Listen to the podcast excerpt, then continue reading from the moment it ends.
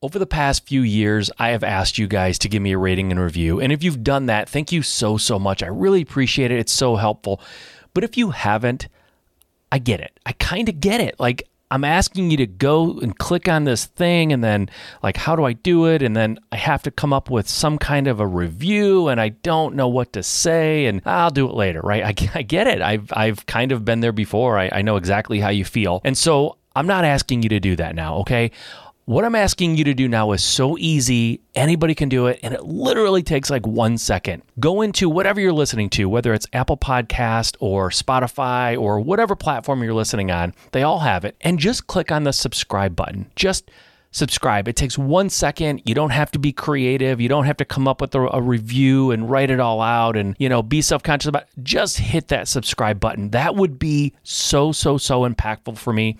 And if you're enjoying this and getting a lot out of it, that would mean the world to me. It really would. And it's so easy. Anyone can do it. Like, let's literally stop listening right now. Stop listening. Go and do it. That's how much it means to me. Nobody ever asks you to leave their show and stop listening for anything. But I'm asking you to stop listening right now. Go and just quickly subscribe. Come right back and take a listen. That would mean the world to me. I would really appreciate it. You guys are awesome. And I really appreciate it. Thanks.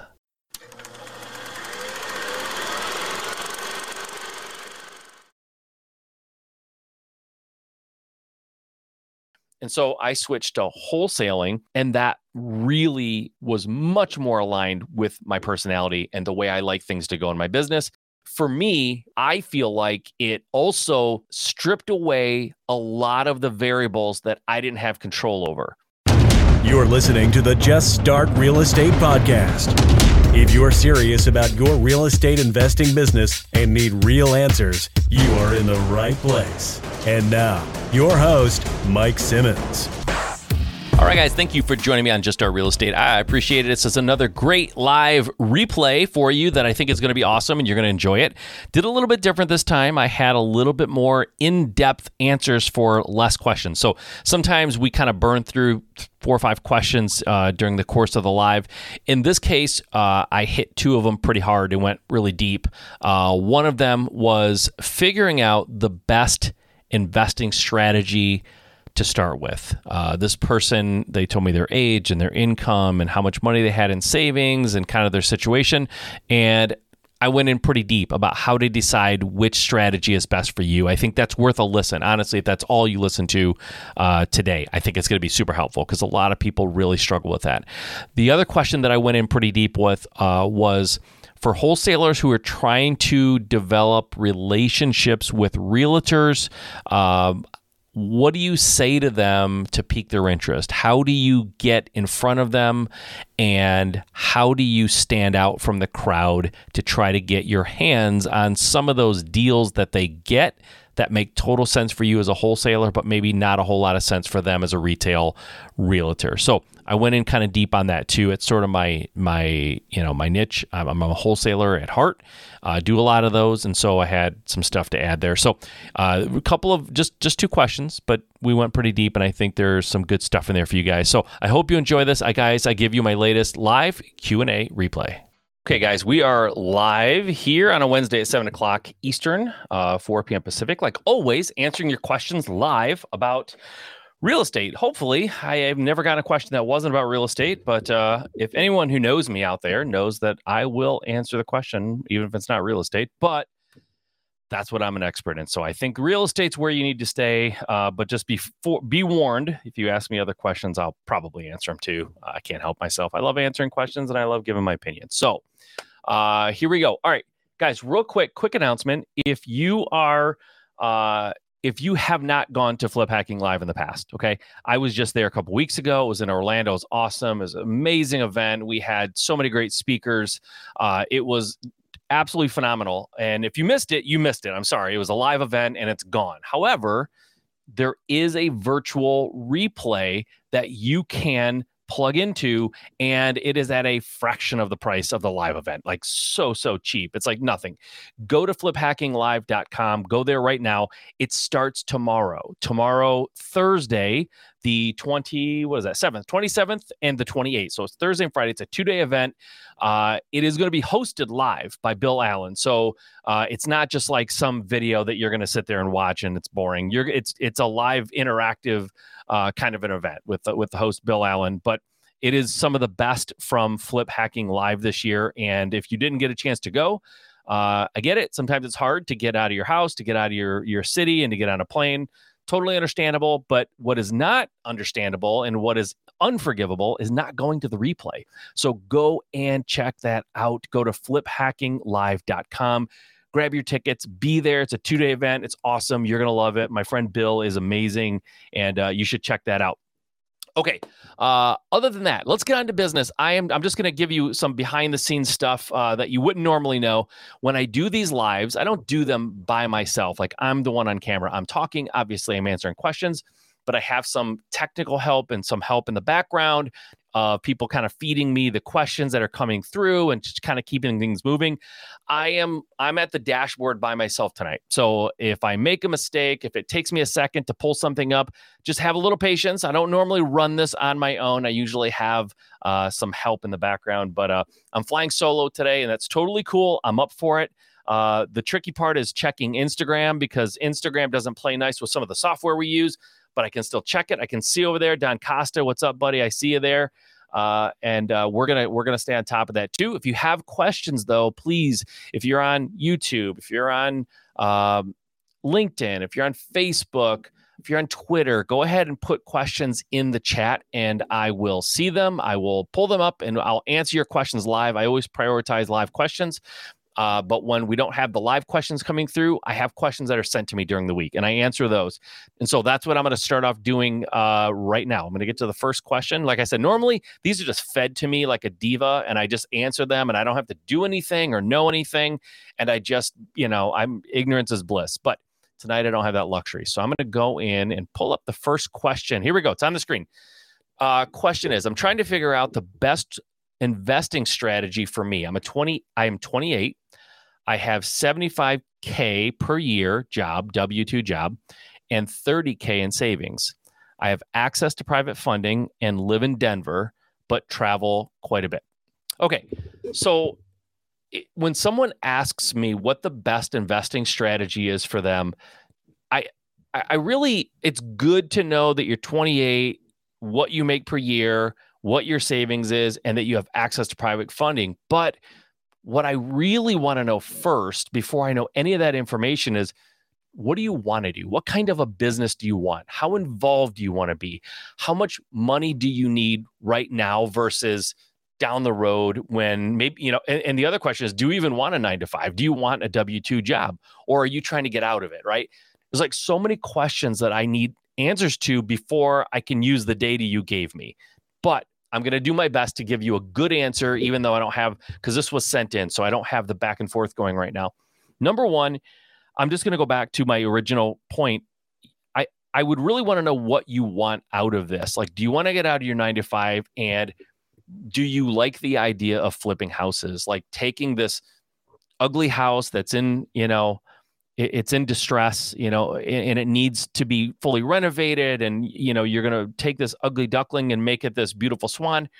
If that's something that excites you and you think, wow, that feels like it speaks to me. Like, I really want to take this ugly house and put the work in and either myself or hire a crew to come in and do that work and then turn that house into something beautiful and then watch this, this new family come and buy it. And that's where they're going to raise their kids and they're going to play in the backyard. And, if that kind of thing really excites you, then house flipping is probably for you. And if you want to do house flipping, having $30,000 in savings is great, because that can be a down payment. It can be gap funding if you're using hard money, but you have access to private money. So you might not even need that $30,000 necessarily. I'm not a big advocate of just spending your savings because you have it, right? If you're a house flipper, you have one of the big thing in real estate, especially now, right? Going into this recession and all the things that are happening, house prices, the big thing is trying to find good deals. It always is. It always will be. Trying to get these great deals, getting them under contract. As a house flipper, you have a wonderful resource available to you. And it's not the only resource, but one of the best resources a house flipper has as it relates to getting a deal or finding a good deal are wholesalers. Wholesalers exist. That category of real estate only exists to serve you. They go out, wholesalers do, they go out and find these great deals, get them under contract, and then bring them to you. And they mark it up, right? Obviously, it's a business. They mark it up and get it to you. But as long as you run your numbers and whatever they marked it up to or whatever you agree on with the wholesaler, if that works for you, then what a great resource. You don't have to spend anything in marketing. And that's awesome because wholesalers don't have that luxury. Wholesalers, generally speaking, especially the big wholesalers, the ones that get lots of deals, they spend a lot of money in marketing every month, a lot of money. And there's no real great avenue for scaling up cheap or free leads for a wholesaler, like networking and SEO and all that stuff, right? It's all good stuff.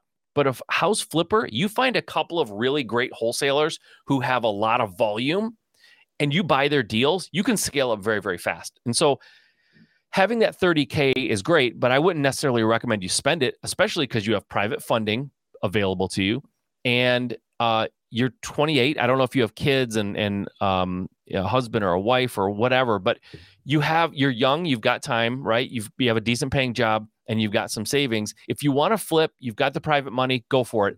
I personally think that flipping is a good route to go when you don't have a ton of time. Flipping and buying rentals are great. I personally don't think that house wholesaling is the best way to go when you don't have a lot of time, especially in the beginning. Wholesaling is very activity. Like there's a lot of activities. It's very active.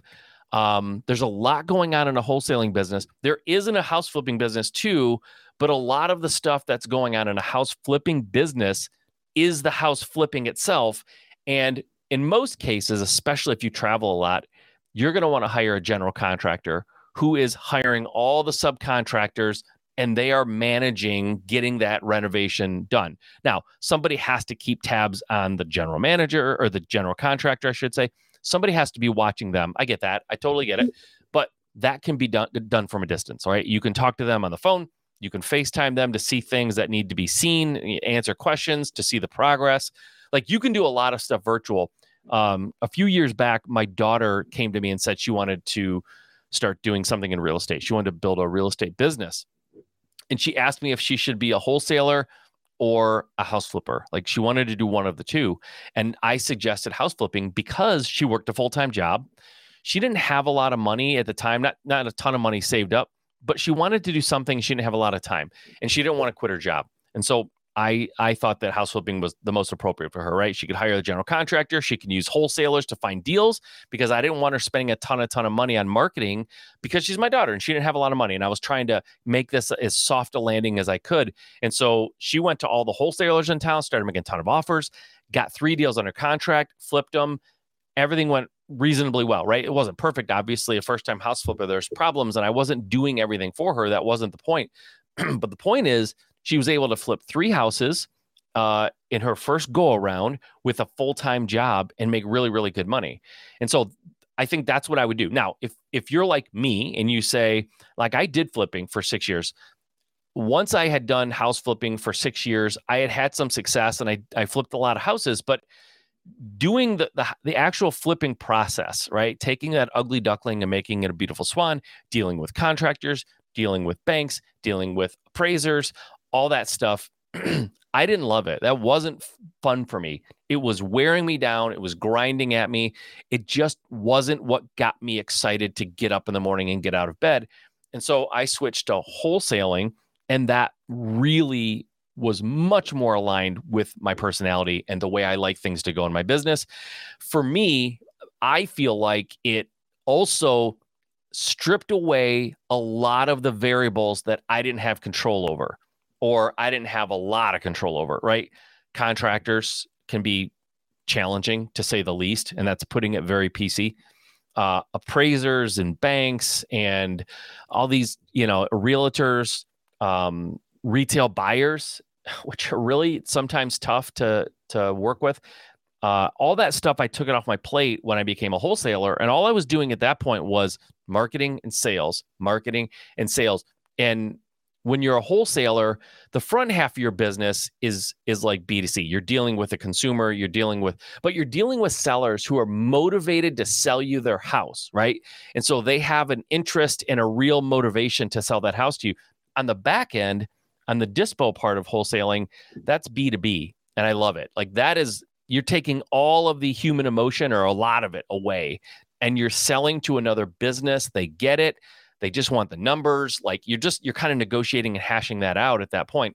And I just really like that. That was fun for me doing wholesaling.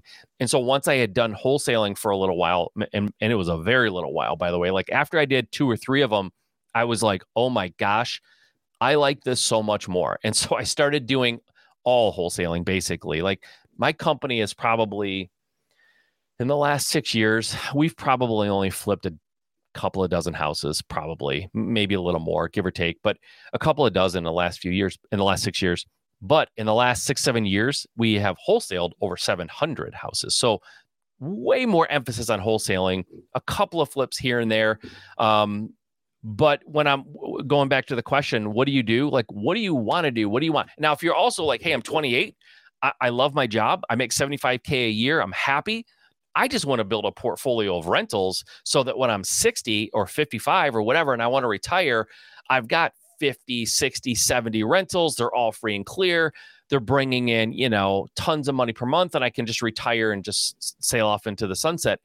Then rentals is the way to go, right? You've got this 30K, which can be kind of your seed money for the down payment. So maybe you do the Burr method, right? Get it under contract. Get somebody in there, fix it up, get a renter in there, refinance out, go on to the next one, take your money with you and go to the next one.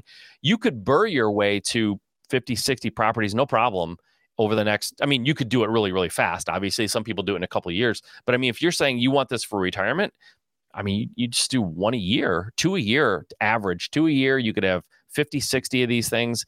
You'd be set, right? That's if that's what you want to do. And if you don't need the money now and you don't want to leave your job. So it's really a long conversation. Somebody comes to me with, I'm 28, I make 75K and I have 30K in savings and I travel. We're going to have a long conversation before we actually get to the strategy and how to do it. But to me, house flipping is viable if you want to make money now and you want to kind of like bring in as much cash right now as you can. If it's long-term goal and you don't care about the money now, like you just want to build this portfolio, pay them off over time and have this huge portfolio of rentals that you have that you can retire with, then just start building your rental portfolio a couple at a time. Traveling a lot and buying 2 rentals a year, no big deal. Totally doable. Absolutely doable. Like honestly, it's easy at that point. So that's my recommendation. Kind of a long-winded, didn't really maybe give the exact answer you want, but if you ever want to log on, and I don't have in front of me who asked the question, but if you're listening and you ever want to log on here at 7:00 Eastern on Wednesdays, you can ask some follow-up questions and we can dig into this pretty deep, but that's sort of my short / kind of long answer for that. All right. Here we go. Next question. Okay. Wholesalers who work with realtors to develop relationships. What are the okay. So for realtors, I think this is just worded clumsy. For wholesalers who work with realtors, what are the talk tracks when you first start communicating with them? This person's looking for something that will engage them and pique their interest. Thanks in advance. Okay. So whenever you're working with realtors, when that's the path you go down, and listen, the vast majority of properties in this country get sold on the MLS. And they're sold by realtors for the most part. So I think having relationships with realtors, whether you're a house flipper, wholesaler, landlord, whatever you're doing, short-term rentals, mid-term rentals, whatever, you should be developing relationships with realtors because they have access to the vast majority of properties that are for sale. And not all properties that are on the MLS actually sell. Or if they do sell, they don't all sell for top price, right? People go through various stages of being motivated to sell their house. Maybe when they first list it, they got time, they want top dollar, and then we're going into recession. Interest rates are rising, house values are dropping. People start to get a little bit more motivated. They feel that fire under their butt a little more, and they start really slashing the price of their house. And so you can get good deals on the MLS is my point. And so you should be talking to realtors. So what's the talk track when you first start communicating? Don't be like everybody else, number one. Most investors, and the reason why a lot of realtors have a bad perception of investors, us, is because we come at them with this kind of aggressive, kind of entitled, kind of oblivious to what they want, machine gun approach. And what I mean is we fire off an email or we send them a piece of direct mail. Hey, my name's Mike. I buy houses for cash. If you've got a client that can't sell their house, call me, right? It's like, why? Like, I don't even think I like you at this point, right? You send them an email that says something similar. Like, realtors who are busy and realtors who do a lot of transactions, they have people coming at them all the time wanting something, right? And real investors are no different. We come at them and go, hey, we want all your deals that are hard to sell. And if they're being honest, if they've been doing this a while and they kind of have, they do some volume, if they're going to be honest, they would probably say, and probably most of them are just too nice to say it, but most of them would say, yeah, get in line. I get an email from somebody just like you who's saying, gimme, gimme, gimme. I get an email from you guys once a week, once a day, 10 times a week. Who knows, right? Depends on the realtor and the situation, but they're getting this solicitation all the time. Like, hey, if you've got some really great deal where someone wants almost nothing for their house, call me. I'll take it. And it's like, yeah, of course you'll take it. So many people would take that. Why should they call you? There's a really good chance they already have some people they work with that they like, right? And so going after the high volume established realtors could be a waste of time. It isn't a total waste of time, but it could be a waste of time because they have so many people that that reach out to them and they probably already have relationships. However, the question is, how do I start that conversation? What do I say to pique their interest? Well, first of all, I would start off with a couple of things. Number one, what do realtors want? Most realtors, they want leads and they want sales, just like we do, right? We want leads and we want sales. Well, for example, let's just say you're a wholesaler, okay? And you want to, which this person is, a wholesaler, and you want to reach out. So if you know that realtors want leads and they want sales, then what if, bear with me here and just follow me for a minute. What if you find a way to offer them leads and sales? Okay. And here's how you do it. Number one, leads is the easy part.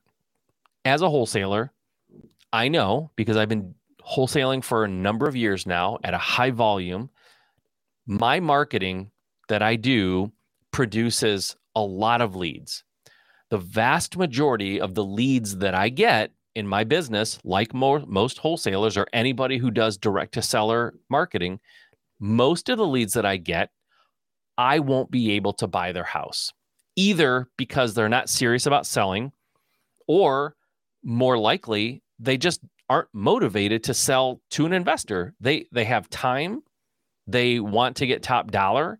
Their house is in great shape, so they should get top dollar. And if your house is in great shape and you're not in any hurry at all, you should be selling on the MLS through a realtor.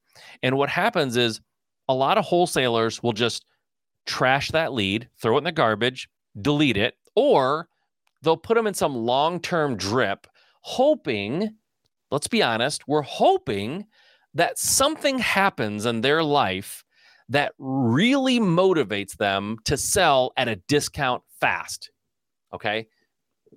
That it could happen. Doesn't always happen. But instead of trashing those leads or putting them in some long-term hope and a prayer follow-up campaign, because again, I'm not talking about people who have some motivation, their house is not in great shape, they sort of need to sell, but they haven't really come to grips with it yet. That's not what I'm talking about. Right, that's more of a hot or warm lead. That's how I would classify that. What I'm talking about is somebody who says, I'm 35 years old. I have a wife and no kids. This is a 3-bedroom house. It's in fantastic shape. We just fully updated it, or we just built it last year. And I don't have to sell. We could just stay. I'm just sort of testing the market. We may sell someday. But the house is in great shape. I have a great job. I have no reason to sell fast or at a discount. That is not, that's not a deal that you're probably going to get done. But it is a deal that a realtor could get done. And so all these deals where, or sometimes people just say, hey, my house is worth $150,000 and I need to get $145,000. No ifs, ands, or buts. I have to get that, right? It may not work for us. There's ways that we can get that deal done. I understand. But in general, that's not a great deal. And so that's the majority of the leads that come in for a wholesaler. That's not the exception. That's the majority. The exception is the 1 or 2% or maybe 5% that come in where they're motivated, they have a house, they need to sell fast at a discount, like they're ready to go, right? Like those are our people. But if it's more of a retail kind of a seller, you kick those over to a realtor, say, hey, I will give you the leads that I can't do anything with because they need a realtor. They don't need me. They don't need to sell fast at a discount. They need to sell and want to sell slow at retail. I'm going to give you those leads. And by the way, when I take a house down, and every once in a while as wholesalers, we need to buy the house. For whatever reason, it's called wholetailing, right? A wholetail is a house that you take that thing down, you buy it, and then you sell it on the MLS. I will use you, Mr. and Mrs. Realtor. When I do those wholetails, you can be my realtor. I'll give that to you, and it'll just be sort of a layup for you, right? A house that's maybe it's worth 100. I got it for, 80, and we're just going to sell it for 100. And ARV is 150, right? So we're selling it way below its optimal retail value, but it'll just sell fast as is, and I'll give you all those deals, right? And then also, I would show them that I would show them my track record. Like, I would get them in touch with my title company and say, listen, you may or may not want to call them, but here's a reference. I do X amount of deals per month, X amount of deals per year. For me, I would say I do about 100 deals a year, between 80 and 100 deals a year. And here's my title company. Call them and verify that I do these deals, right? So I'm going to send you leads. I'm going to let you be my realtor when I wholesale properties, which I do from time to time, and I'm going to show you that I have a legitimate business going, that I've actually got deals. And if you have a website, send them to your testimonial page. And if you don't have a testimonial page for your website, you should send them to your testimonial page and let them see people who have worked with you and love you, right? Obviously, those are your testimonials, people who love you. Send them to that page and say, listen, here we go. I got leads for you. I'm going to give you some retail work out of this. Here's my title company that does all my deals, and they can tell you how great I am. And then go to my website, and you can see all the people who rave about how I've helped them and what a great company I have. That's how I would approach a realtor. I would come at them from all sides with what they want. They want confirmation you're not a new investor, or confirmation at least that you know what you're doing. They want leads and they want sales, but leads and sales mostly they want, right? Leads and sales mostly. So that's what I would do if I was talking to a realtor and going after them today. So, all right, guys, I've been super long-winded on some of these. I'm going to check in the chat. Nobody has something right now. If you have something, throw it in the chat now. Getting ready to end this. There's more questions, actually. Unfortunately, there's a lot that I skipped, but we'll get to them next time. I just went a little bit deeper on a few questions rather than a bunch of questions and shorter answers. Just some of these questions were just things that I think require a little bit more of an explanation, a little bit more conversation. So I would love to have these live. If you have follow-up questions, or even if it wasn't your question, you just say, hey, you answered that, but you made me think of some other stuff, you can ask that live, and I'd be happy to dig in deep with you guys. So that's it for tonight, guys. Remember, if you didn't go to Flip Hacking Live and you want to get to the replay because you want to get all of the information that you missed in Orlando, and you missed a whole lot, go to FlipHackingLive.com. You can sign up for the replay. It starts tomorrow. It's Thursday and Friday, October 27th and 28th. It is going to be awesome, guys. Seriously. Like, you can watch this from the comfort of your own home. You don't have to get on a plane. You don't have to get a hotel. You don't have to do all that. You get that replay. It's invaluable. It really is. The cost of the ticket is nothing. It's like a good dinner, and a dinner and a movie, you'll pay more than this ticket. And the impact that this event had on people, I saw it firsthand, live and in person. People just, like, it was changing their life, changing their business. And you can get all that tomorrow and Friday just by logging on to FlipHackingLive.com and grabbing your ticket. All right, guys, we'll see you next week at the same time. All right, I hope you enjoyed that. Remember, I do these Q&As live on Facebook on Wednesdays at 7 p.m. Eastern, 4 p.m. Pacific. I hope you enjoyed this. Tune in next week for another installment of live Q&As answering your questions. Okay, until next time.